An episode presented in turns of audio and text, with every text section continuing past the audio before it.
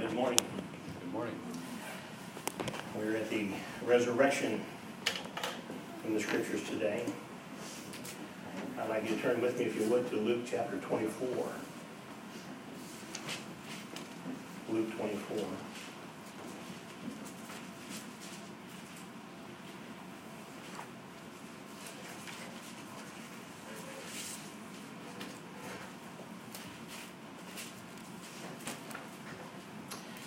Come to the resurrection in the Bible, the, the stories are interesting. The way they're reported, the Bible says all things are true. The way they're reported by all four Gospels are just a little different. Uh, for, for instance, John only says Mary Magdalene was there early in the morning. Uh, Luke names three and then others. One, one gospel says that Mary met Christ, only one. Interesting. But we're going to look in Luke 24. And we're at the resurrection morning. And from the Luke account, the first um, six verses, I'm sorry, the first 11 verses, 12. It says, Now upon the first day of the week, very early in the morning, there came into the sepulchre bringing the spices which they had prepared, and certain others with them. And they found the stone rolled away from the sepulchre, and they entered in and found not the body of the Lord Jesus.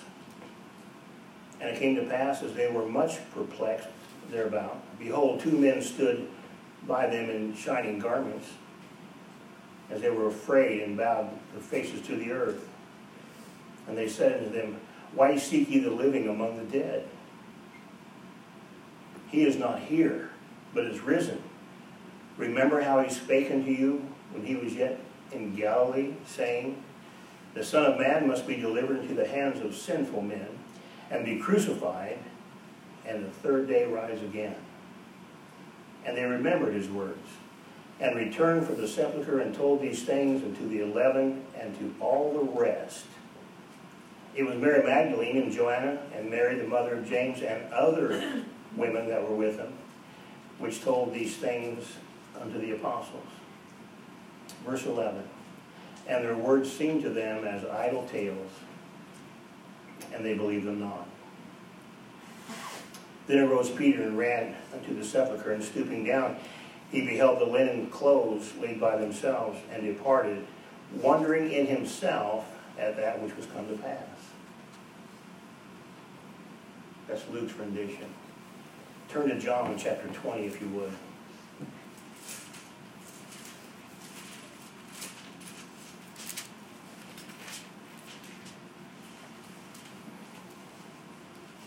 The first day of the week, 20 and verse 1, the first day of the week cometh Mary Magdalene early, when it was yet dark, unto the sepulchre, and seeth the stone taken away from the sepulchre. And she runneth and cometh to Simon Peter and the other disciple whom Jesus loved, and saith unto them, They have taken away the Lord out of the sepulchre, and we know not where they have laid him. Peter therefore went forth and the other disciple and came to the sepulchre. So they both ran together, and the other disciple did outrun Peter and came first to the sepulchre. And he stooping down and looking in saw the linen clothes laying, yet went he not in. Then cometh Simon Peter following him, and went into the sepulchre, and seeth the linen clothes lie, and the napkin that was about his head, not lying with the linen clothes, but wrapped together in a place by itself. Then went in also the other disciple, which came first to the sepulchre, and he saw and believed. And as yet they knew not the scripture, or for as yet they knew not the scripture, that he must rise again from the dead. Then the disciples went away again to their own home. But Mary stood without the sepulchre weeping. And as she wept, she stooped down and looked into the sepulchre, and seeing two angels in white sitting, one on the head and the other on the feet, where the body of the Lord had lain. And they say unto her, Woman, why weepest thou? And she said, Because they have taken away my Lord, and I know not where they have laid him. But when she had thus said. She turned herself back and saw Jesus standing and knew not that it was Jesus. Jesus said unto her, Woman, why weepest thou? Whom seekest thou? She, supposing him to be the gardener, saith unto him, Sir, if thou if thou have borne him hence, tell me where thou hast laid him, and I will take him away. And Jesus said unto her, Jesus said unto her, Mary. She turned herself and said to him, Rabboni, which is to say, Master. Jesus saith unto her, Touch me not, for I am not yet ascended to my Father. But go to my brethren and say unto them, I have ascended to my Father and to your Father, my God, and to your God. And Mary Magdalene came and told the disciples that she had seen the Lord and that he had spoken these things unto her. Father, we thank you for this hour. And we ask this morning that you would be here and you would teach us. That all the things that this world throws at us and the cares of this life would be pushed away for this time. And you would give us peace and understanding, that you would teach us and guide us and help us in our hearts and minds, in our souls and our spirits to perceive, to receive, and to understand these things. Because we live in a world where we need to know. Lord, we need to know you. We need to know what you want us to do. And we need the strength to do it. And Father, for those things we ask you. We are so grateful to be numbered and named among your children this morning. Father, how grateful we are. Help us to show our gratitude by doing what you called us to do now. Bless this day, bless this week, bless this season where we look to the birth of our Lord. May the world come to an understanding of what it means, what the true gift of Christmas is. Father, may we all know. Bless this hour now in Jesus' name. Amen.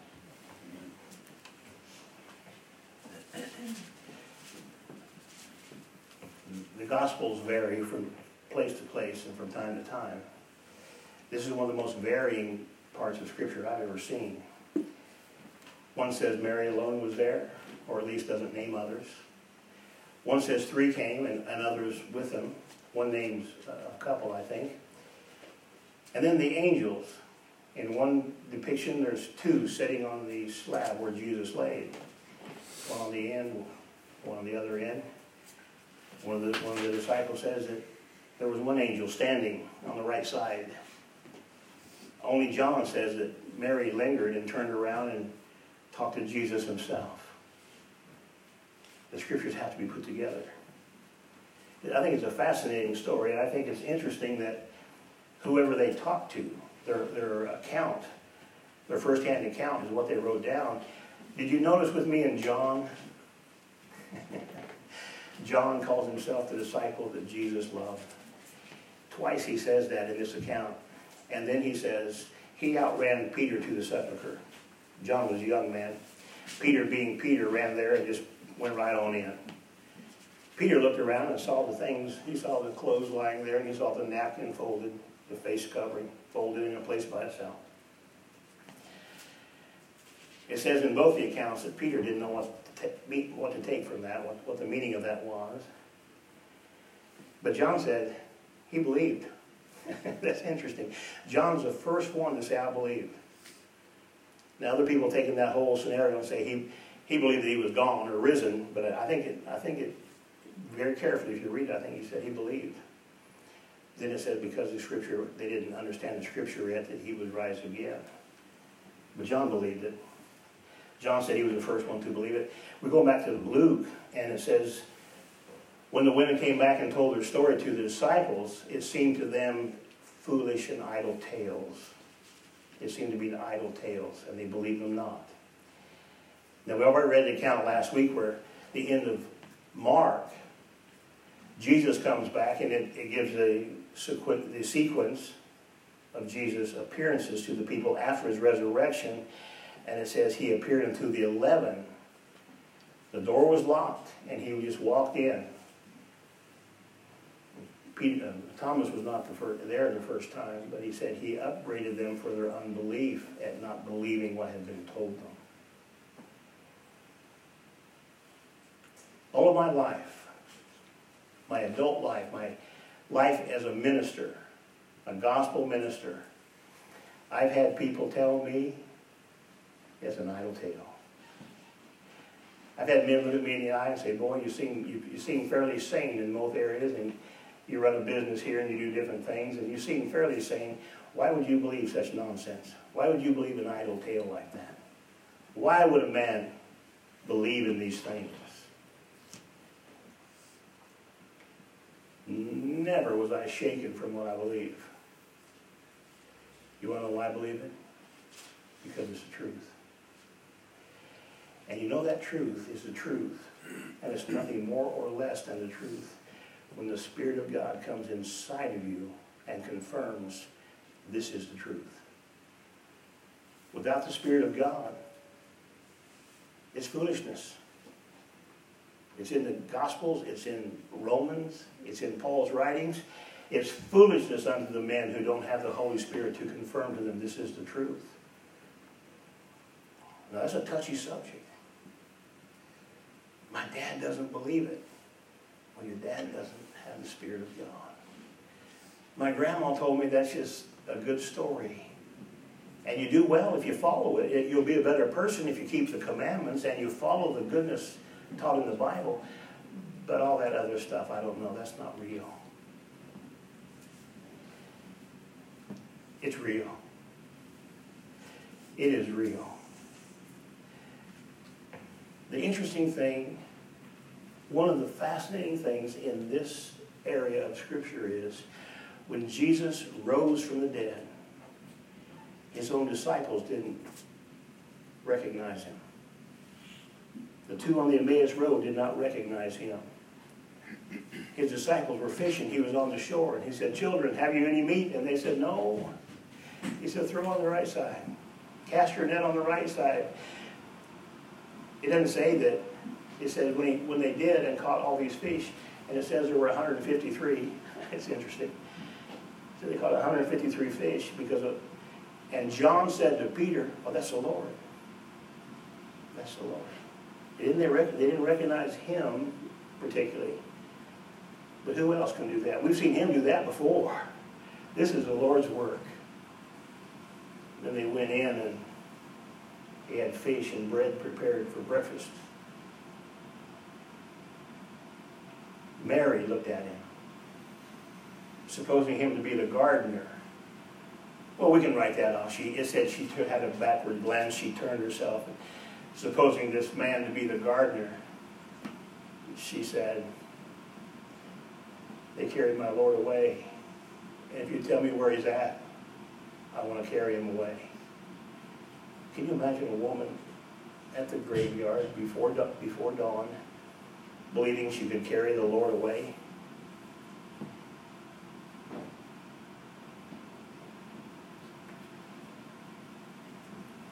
It says in Luke 24. On the first day of the week, early in the morning, they came to the sepulchre bringing the spices which they had prepared. And so you go back three or four verses, verse 54 of the 23rd chapter. And that day was a preparation, and the Sabbath drew on. And the women also, which came with him from Galilee, followed after, and beheld the sepulchre and how his body was laid. And they returned and prepared spices and ointments and rested the Sabbath day according to the commandment. They were going to come and do the final preparations of a, of a good embalming. He deserved that. And I want to ask you a question now. Early in the morning, before the sun is up, several women, several women convene at the cemetery, the graveyard, the sepulchre. What would drive them to do that? You want to go out and prepare a dead body in the morning before the sun comes up? Many women loved him. What I want to say to you this morning is this. The Lord came back. he, he resurrected and he was here, the Bible says, for 40 days before he ascended to the Father. We'll go to the first chapter of the book of Acts, and in the first three verses we find that he came back and taught his disciples a Sunday school class every day.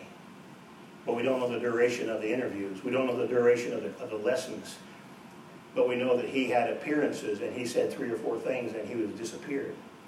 He came and he disappeared. What did he do for those 40 days here? And I think it's an honest speculation. I think it's worthy of our mind to consider, although we can't know. I still think it's good to think, what did the Lord do here for 40 days? He made little appearances.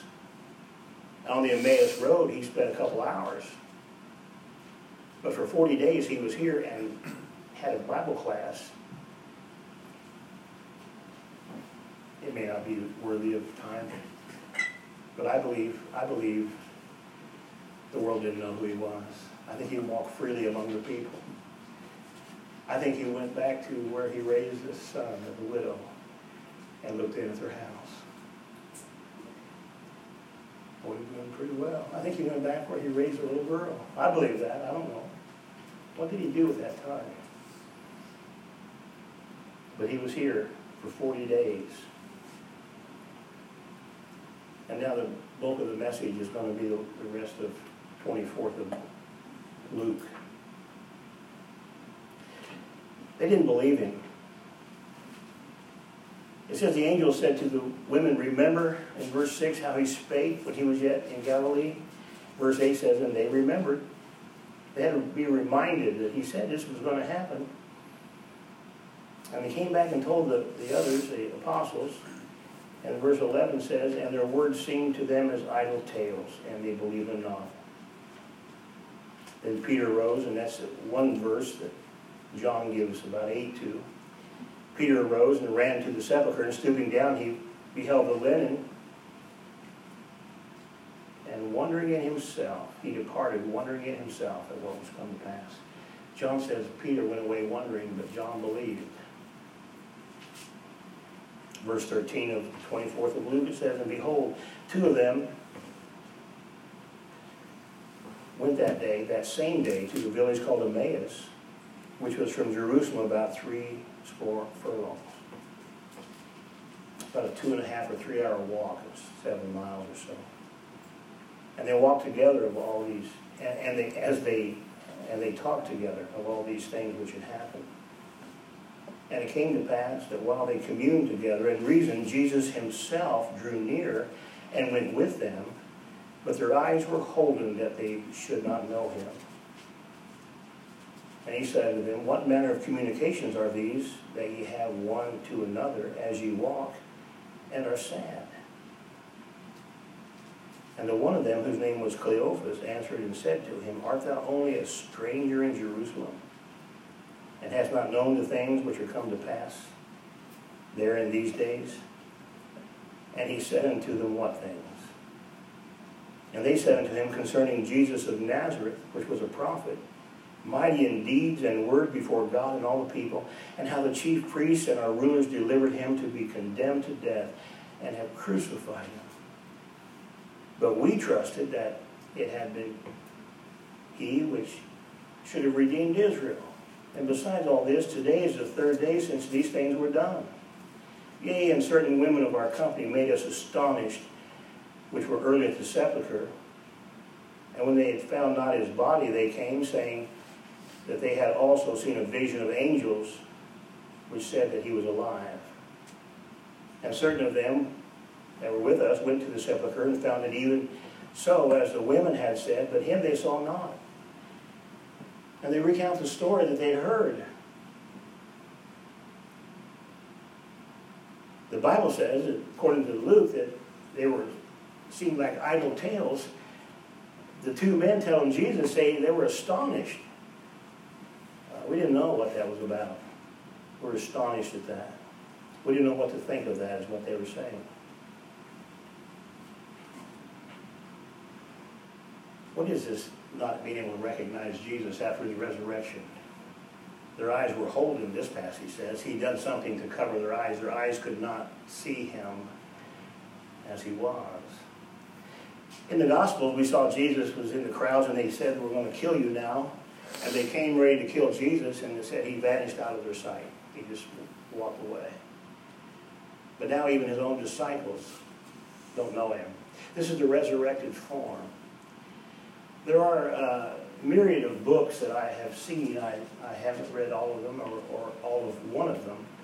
But there are a myriad of books saying that the transformation between the dead body of Jesus and the spirit body of Jesus, there's a transformation there that there's a morphosis going on. And I don't buy that story, but that's what many of the people believe. You can believe what you like. Here's what I believe about this passage and the others. People who don't believe Jesus can't see him. I believe. People who don't believe Jesus can't see him.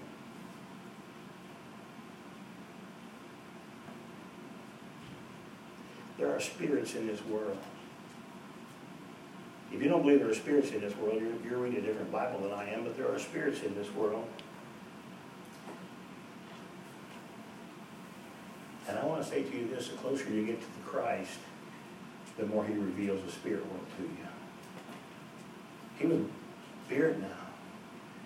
He was risen from the dead. He left his flesh transformed now to newness. You see this with me, and he's walking along, he, he joins them, and it's interesting they ask him, Are you just a stranger here? I want to say this. This, this is the message. If you don't recognize Jesus, he is a stranger to you. If you don't believe him, he's a stranger. And you know what you do with strangers? You tell them what's going on. You tell them what's what. What, are you just a stranger here? Is that what your deal is? You know, through the Gospels you read, and Peter was often trying to straighten the Lord out. Oh, not so. Jesus would say, this is going to happen. And Peter would say, oh, no, no, that's not going to happen. The Lord say, this is going to happen, this is going to happen. And finally the Lord said, to you this is going to happen. And all the time Peter said, oh, no, not happening. I'm not going to do it straighten out the Lord. And so, what is it? In this passage, we have the angels tell them, remember what he said, and they remembered. And it said they told him the truth, and they believed him not. It was idle tales.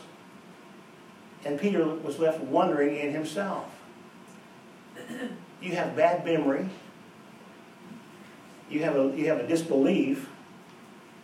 And then you have a, a confusion all of the same people that the Lord spent three and a half years with. And I'm telling you this, the people who don't believe it, that's the same progression today. I, I, have, I have met and talked to pastors who tell me they get their, they get their sermons offline somewhere because this is a good story, but how do you make it fit week after week? How can you tell it? How can you make this fit week after week? I said, just read it to them. It will fit. It doesn't contradict itself anywhere, and if it does, go and find out why the discrepancy is there. Study to show yourself approved unto God. And so we have in these short verses, we have they couldn't remember that he said that. They didn't believe that he said this. And Peter was confounded. He went away wondering, what was this about? You know, I think if anybody would know what this was about, it would be Peter. The Lord called him aside and called him out more than anybody else in the scriptures. He said, Peter, don't you know? Don't you know? Now, this, this at the same time is it, it's kind of confusing to us how that could be. I think gives us a glimmer of hope. If Peter didn't understand it at the resurrection, we weren't with Jesus every day for three and a half years and being even called down by him to say, listen, what I just tell you. But we have this Emmaus Road interview. It is the longest interview of Jesus after his resurrection, possibly save the days of his instruction. We don't know the, the time put in. But he walked with them for seven miles. He walked with them for seven miles. And I say again that when I was younger, younger preaching, I thought I would, every time I hit this passage, I would think, man, I wish I could have been there. I wish I could have heard Jesus preach Jesus. But but actually, I do have it. It's called the Bible because he just used the Old Testament and said, "These are things concerning me." Now, I'm going to read this next passage, but before that, I want you to think of something before we go in. Jesus is going to tell those people, you're foolish and you're slow of heart. And the reason you're foolish and slow of heart is you don't believe all the prophets have spoken concerning me. And so here's what I want to say, and this jumps in the face of many scholars and many other preachers. I want to say this to you. If we don't handle the Word of God by seeing Him in all of the Scriptures, we handle the Word of God very different than Jesus does if we don't handle and teach and study and perceive the Jesus Christ in all the Bible, in the beginning, that's his name, by the way. The first sentence of the Bible declares him. In the beginning was. In the beginning, God. Genesis 1, John 1, in the beginning, was the Word. That's Jesus Christ. He is the beginning. He is the Word. It's all about Him. Genesis 1, in the beginning, God. That's all about Jesus. And it says, beginning with Moses, which is Genesis, Exodus, Numbers, Leviticus, Deuteronomy. First five books, the Pentateuch. Do you see Jesus in the Pentateuch? Jesus does. Beginning at Moses and all the prophets, he expounded unto them. He interpreted the scripture, the Bible says. He interpreted to them the scriptures about himself. Can you imagine walking down the road with Jesus and him going, you know, remember the ark? Yeah, that's me. Remember the ark? You get inside there and the storm can't get you? That's me. Remember the lamb? The slain lamb? Yeah, that's me. You remember the wrestling all night with the angel? That's me. You had all, all through the Word of God. He takes them right down. All the uh, Israel's and Jewish history. He takes them and said, "That's me." All of that's pointing to me. All of that was pointing to me. I don't believe I don't believe either one of those men had an Old Testament in their hand. I don't think Jesus had one either. I don't think he needed it. I don't know the answer to that. But here's what I want you to see with me this morning. Before I read this next passage, I want you to look in verse 31, and it says, And their eyes were opened. And verse 32 says, He opened to us the scriptures. And in verse 45, he says, He opened their understanding.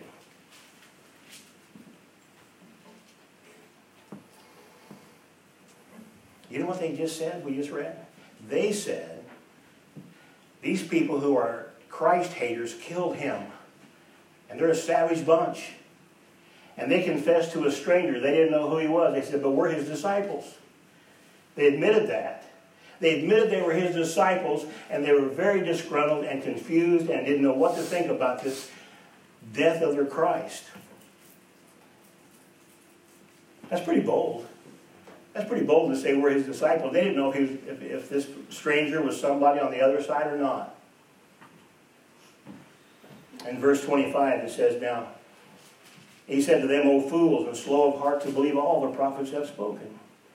Ought not Christ have suffered these things and to enter into his glory?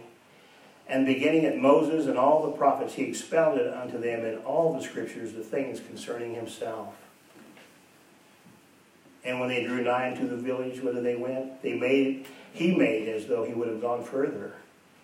But they constrained him, saying, Abide with us, for it is toward evening, and the day is far spent. And he went in and tarried with them. And it came to pass, as he sat at meat with them, he took bread and blessed it and brake and gave them, and their eyes were opened, and they knew him. And he vanished out of their sight. And they said one to another, Did not our heart burn within us while he talked with us by the way, and while he opened to us the scriptures? And they rose that same hour and returned to Jerusalem.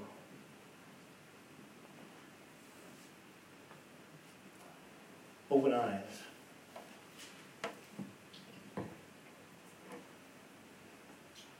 I believe, um, let me read this to you. Let's go back to, to Ephesians, the book of Ephesians to the right, in chapter 1.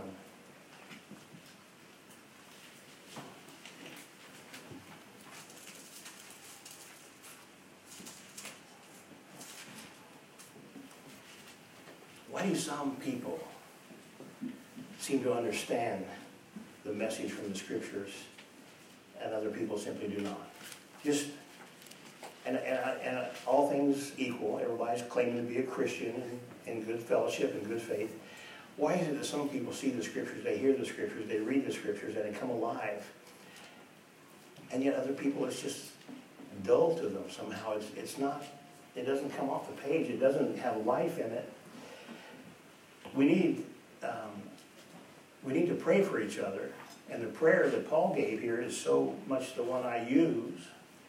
And uh, by the way, a lot of people, and these are good people, I'm not, I'm not condemning anyone. A lot of people say, I read that, and it doesn't speak to me. I don't get anything from it. I just don't get anything from it.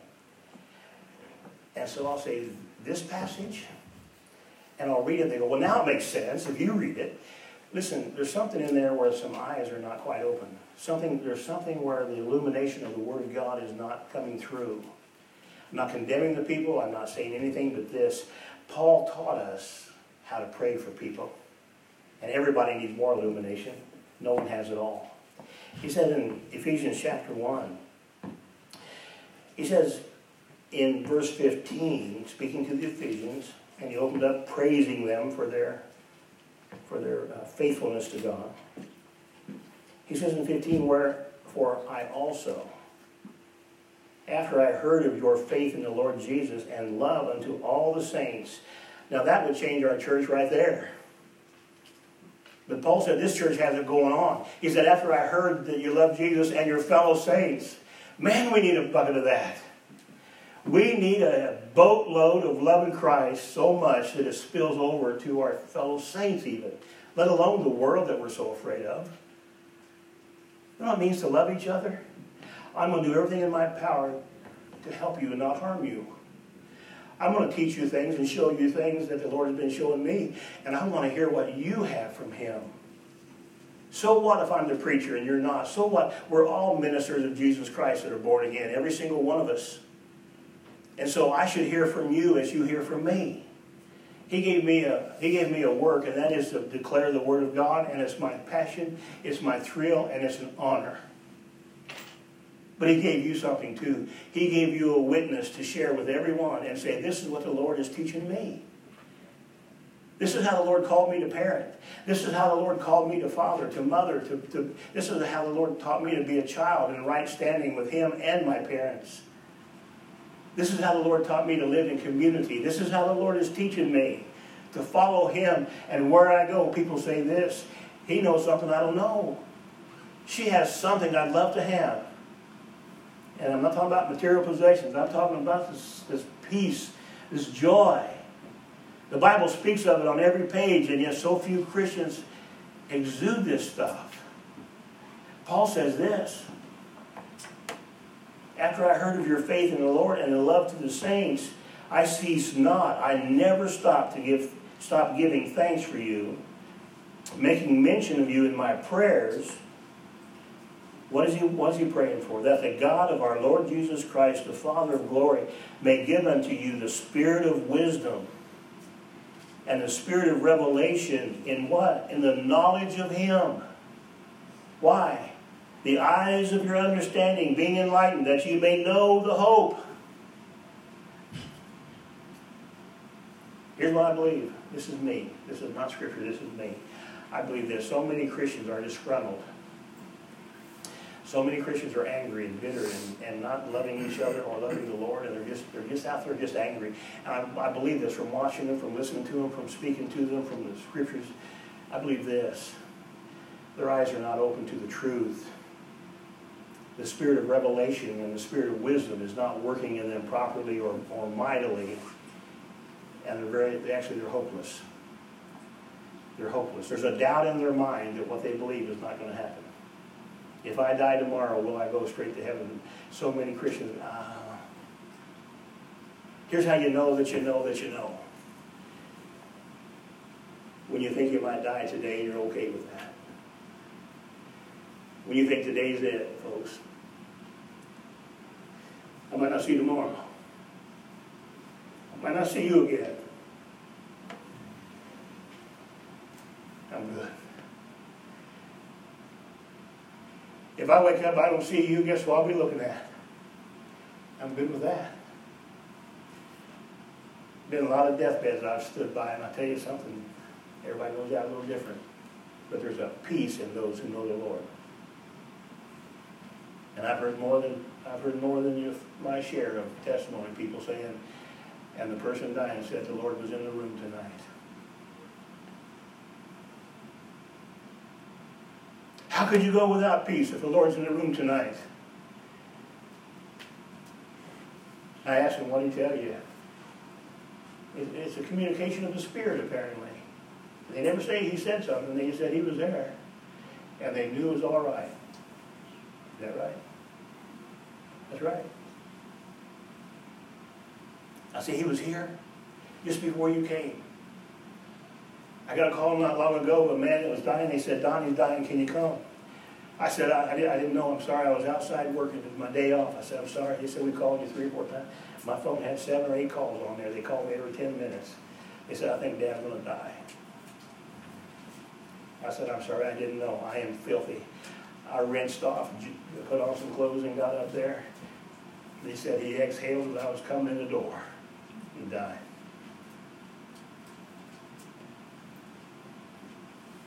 And we stood around and held his hand and talked about dad, husband, dad, and grandpa for about a half an hour.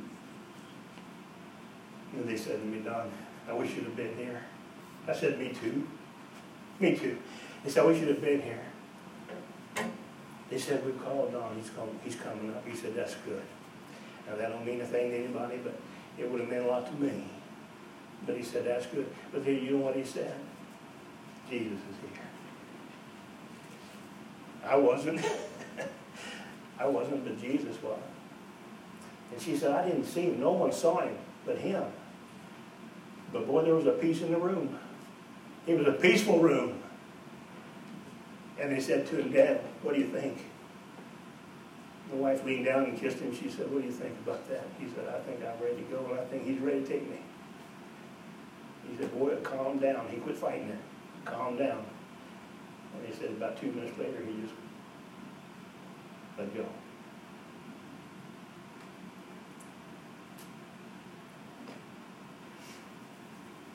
I think there's so many good Christians out there, so many good people that are fighting the Spirit of God. So many people want to do it. They want to be the ones doing it. They want to be the ones who can do it and be strong and be all this and be known for. And look what my hands can do and look what my brain can. And they want to be doing it when the Lord said, Would you stop? If you love me, stop. Stop it. Not about you. But they can't get it. Their eyes are not open to that. The word's not illuminated to them. Their heart's not full of Him. They don't understand the working of Jesus Christ. They don't understand. I want you to stop so I can use you. You're using you. Quit using you. I need to use you. Stop it. Then He'll take what you're good at and make it work for Him. But until then, you're doing it for you. They're doing it for themselves. They're doing it to be known and to give themselves a confidence that I am of value, I have a worth, I know.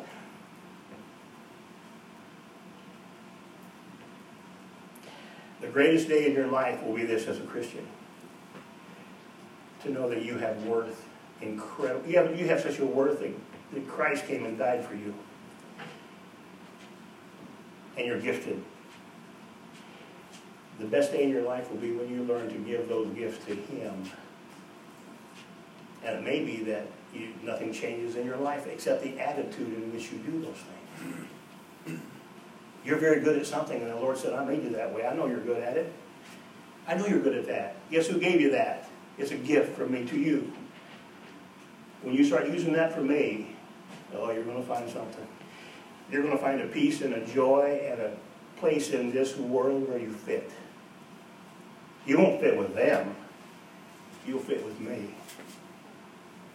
And I'll look at, I'll look at your work and say, well done. What did Paul say to pray for these people? I pray, he said, that the Father of glory give unto you the spirit of wisdom and revelation in the knowledge of him. I pray that the Holy Spirit will take you and reveal the real Christ to you. The real Christ. When I was a boy, I heard the messages the way I heard them through little boys' ears. And I heard preachers say things that I interpreted the way I understood things to be. And uh, that's all I know about that, except to say this. When I got older, and I really want to know what the Word of God said, and I started reading it. And by the way, that helps a whole lot to understand it, read it, and then ask God. But I found out that salvation experience and the person of Christ are very, very different than what I had been taught or what I had perceived as a child. Very different. This disturbing presence of Christ came to me as a 20 something year old, and I rejected the message for six months. All I was taught was this love of Jesus, and He loves everybody, He loves everything, and it's okay, and you're all accepted, and whatever you do, I understand, you're my children. And then I started thinking about my home. And I thought we were loved, I guess, but say this everything we did was not okay. Everything we did was not accepted. Everything we did was not good for everybody, so we had to stop some of those things. And in that stopping of those, learn something else. This is the, this is the way to do it. And in all of that, I put together that which is born of flesh is flesh, that which is born of spirit is spirit. In my flesh experience, I learned one lesson before Oprah ever got on television. It wasn't about me. Dr. Phil was a little kid too when I learned this. It wasn't about me. And when you and I learn that in the spirit, oh, it gets so much easier. I walked up this aisle before, got behind here and said, Lord, I don't have a message this morning. He said, well, good enough, I do. I've studied for three days on a passage. He said, I got nothing. I don't get anything. I, okay, I get the words. I don't get the meaning. I don't know how to preach that or teach that or how to even apply it to my own life. And the Lord says, today's your day. And I'll be doing something absolutely different from what I think I, sh I should be gaining instruction from. And he'll give me a word. He'll say it's about that. What? I'll just have a transaction or a conversation or something with someone, and the Lord will say, that's what it's about right there. Oh, okay. Okay. All right. As the head of a business, I'm, I'm asked by fellow business people, why don't you go in there and come down on that person and just rip them?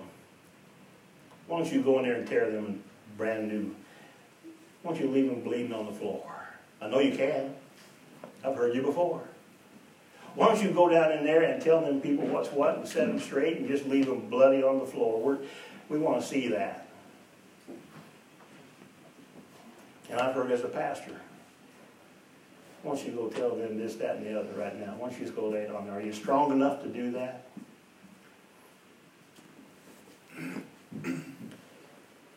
It's not a matter of strength to tell someone where to get off. Strength is an endurance that helps them see the, the way. And besides that, when I say to the person who wants me to go rip somebody's head off, are you walking perfect? Because he without sin is the one who cast the first stone. Are you? Because I'm not. I said to a man one time, I'll tell you what, I think he is wrong. We're talking about a fellow, I said, I think he is wrong, I do. And we've had a couple conversations, and that's where he stands. I'll tell you something. I'm not going to change his mind, apparently, but I'm also not going to hate him. And if you want me to hate him, I will.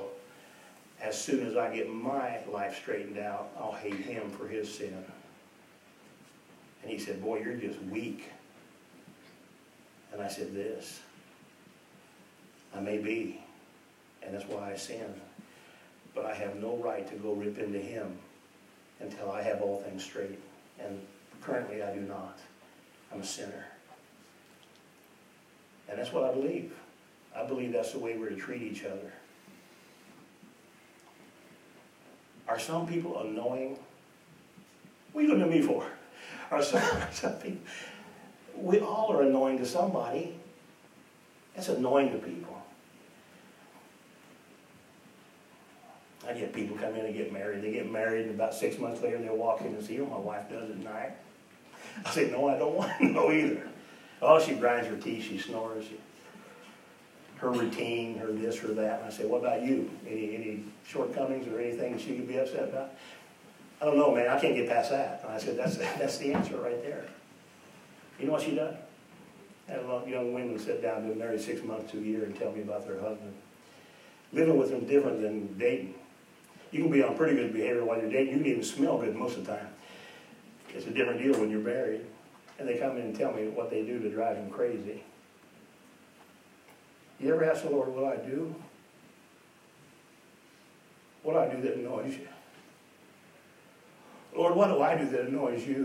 What, am I doing as your child that you'd say, I wish he'd quit that. That's not, that's not the witness I want. The man said, what? I said, do you ever ask the Lord, what do I do that annoys you? What do I need to quit doing? Now, if you pray that, I'm going to ask you, be careful because he's going to answer you. I asked that three or four times in my life, and people come up and just say something that's annoying about me. Of course, it's all fiction, but in their mind it's real, and I have to help them. If you ask the Lord for an answer, I'm telling you, if you mean it, He will bring somebody to lay it out for you. I asked the Lord one day about my shortcomings, and He brought people I never knew to walk in my door, ask if, if I was so, are you Don? I said, yeah. And they laid into me.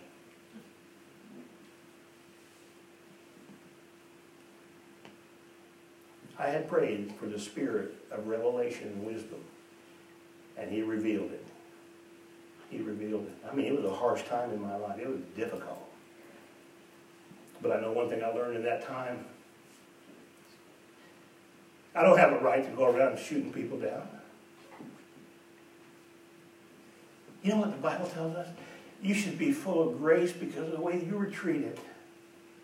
You should forgive because the Lord forgave you. Well, Lord, I wasn't aggravating like that. He said, You'd be surprised. You'd be surprised how aggravating you are. I know you don't see it, but boy, other people do. And I believe him. I believe him. People are people. The prayer was that the eyes of your understanding be enlightened, that you may know the hope. We have, we have, in my estimation, way too many hopeless Christians today. Paul was speaking, it's recorded in the uh, 26th chapter of Acts. It's just Paul was speaking to the group that had him arrested at that time. And uh, he was recounting, as he always did, how the Lord met him on the road. And he recounted that to them. And um, he said, The Lord told him this Rise to your feet, and I have appeared to thee for this purpose, to make thee a minister and a witness both of these things which thou hast seen, and the things which I will appear unto thee. Delivering thee from the people and from the Gentiles, unto whom now I send thee. Listen, this is what Jesus said to Paul as he sent him on his mission to open their eyes and to turn them from darkness to light from the power of Satan unto God, that ye might receive forgiveness of sins and the inheritance among them which are sanctified by the faith that is in me. But the Lord said, He said, on that Damascus road, and He told that story to everybody He met. Were you cuffed to Paul yesterday all day? Yeah, I was. I was the guy that had Paul yesterday. Did he tell you that story like great light and all that. Jesus speaking, yeah. He told yeah, he told me that story. I couldn't wait to get the cuffs off. Couldn't wait to get down the road and get him in his cell and shut him up. He told that to a beggar that sat in the road dirty, and he told it to the kings when he stood before them. Same story. He said, I got to tell you a story. I was out one day ready, I was out killing Christians, and the Lord appeared to me. And he said, And when he got to this one in Acts, it's 26 of Acts, 14 through 18. He says, The Lord told me, Get to your feet. You got a job to do. I got to work for you. And here's what it is open their eyes and turn them from darkness to light and from the power of Satan unto God, that they may receive forgiveness of sin and inheritance among them which are sanctified. Praise God. Paul said, That's the message the Lord gave me. What did he talk to you about? You know, one of them said this to Paul almost thou persuadest me. Now, isn't that a, isn't that a smart fellow? Oh, you almost persuaded me. You're a slick tongued little fellow, you are. Well, it sounds almost real when you say it. You almost persuaded me. You know that man, if he didn't come later, is going to hear those words through eternity in hell. Almost persuaded. I expect the hymn that we sing based on that, almost persuaded, be playing in the background for him. In John 8 and verse 12, Jesus said, I am the light of the world. In Matthew 5 and 14, Jesus said, Ye are the light of the world. What's that about? Are you?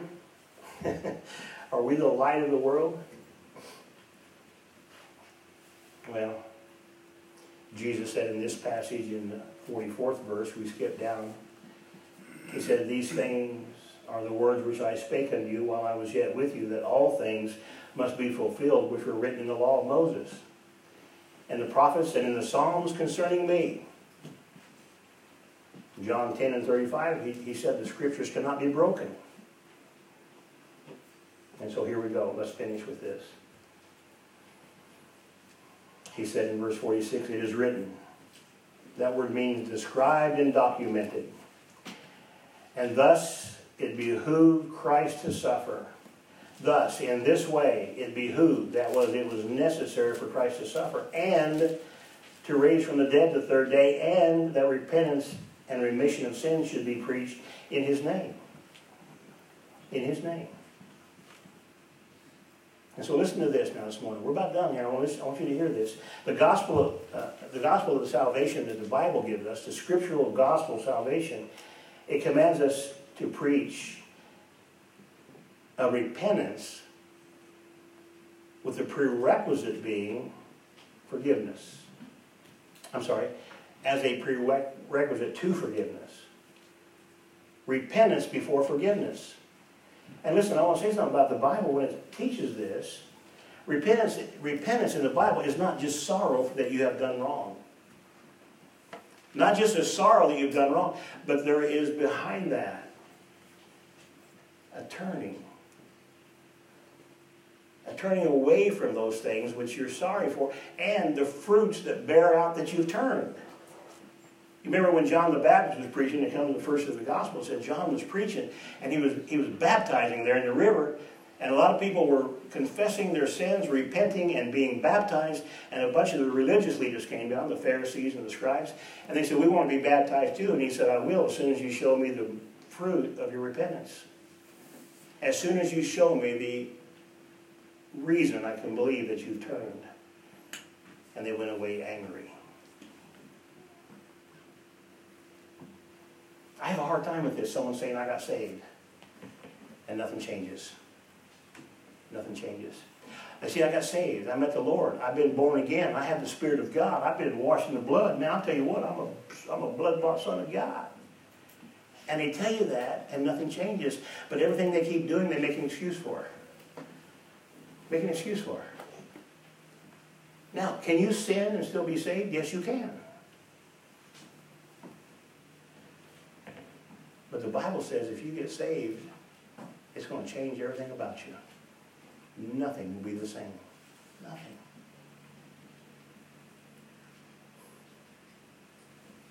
Now listen. And this we're supposed to do it in his name. Acts 10 and 43 says, To him give all the prophets witness, that through his name whosoever believeth in him shall receive remission of sins. And so Luke 24 tells us this. And beginning at Moses and all the prophets, he expounded. That word means he explained and interpreted. He expounded unto them in all the scriptures the things concerning himself. Is that just idle tales? Are those idle tales? I've been told all my adult life by various people along the way, boy, you believe in fairy tale. You believe in fantasy. The Word of God is just a good book. It's just a good, this is just a good thing to lean on and, and be a lesson for life on how to be, be good and all that. No, that's not true.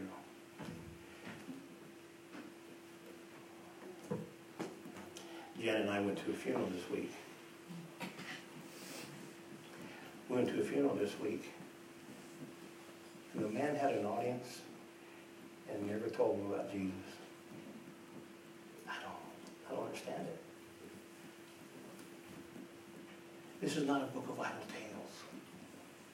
This is a book that gives the only pathway to Christ. And you believe it or you don't. You accept it or you don't. You get born again or you don't. Following the doctrines of this book, the teachings, forgiveness of your sins, remission of sins. You have to repent. We went to a funeral of a friend of ours we loved very much. And she was a Christian woman. She spoke more about Christ in her daily conversation than the preacher did at her funeral. He put in a couple verses. He did. He read a couple verses. But applied them to her about how good she was. Is that right? Yeah. We, we left there just kind of feeling sad. I'm not sad for her dying. She had stage four cancer of the lungs and she needed to go home. I'm sad that no one else knew how she got home. And I'm telling you from looking, we sat in the very back, I'm, but I tell you from looking at that group, I'm sure there were people that needed to know how to go home. I'm sure of it. The look, the look on their face. And they can confuse this. Look in the casket and say, good for you. Oh, good for you. They take that as not caring because they're up there sobbing and wailing and carrying on. They have no hope. They don't know where she is. They don't know what she. All they know is grandma died and no more Sunday dinners. She's where I went for 20 bucks when I was low. Oh, what am I going to do? What am I going to do? I can walk up and go, good for you. I'll see you soon. Good for you. She was hurting. She's not hurting anymore. Amen. Not hurting anymore. Folks, these are either idle tales or it's the truth from the very God of this universe expounding and interpreting to us the way unto righteousness. And I believe it's just exactly that. It's the way unto Christ. Hope you do. Father, we just thank you now for this day. We thank you for a beautiful day and ask that you add your blessings to your word this morning that we may understand. We pray we leave here this morning that we might know you a little better because when we know you more, we love you more. Help us to understand. Help us to do what you called us to do. In Jesus' name, amen.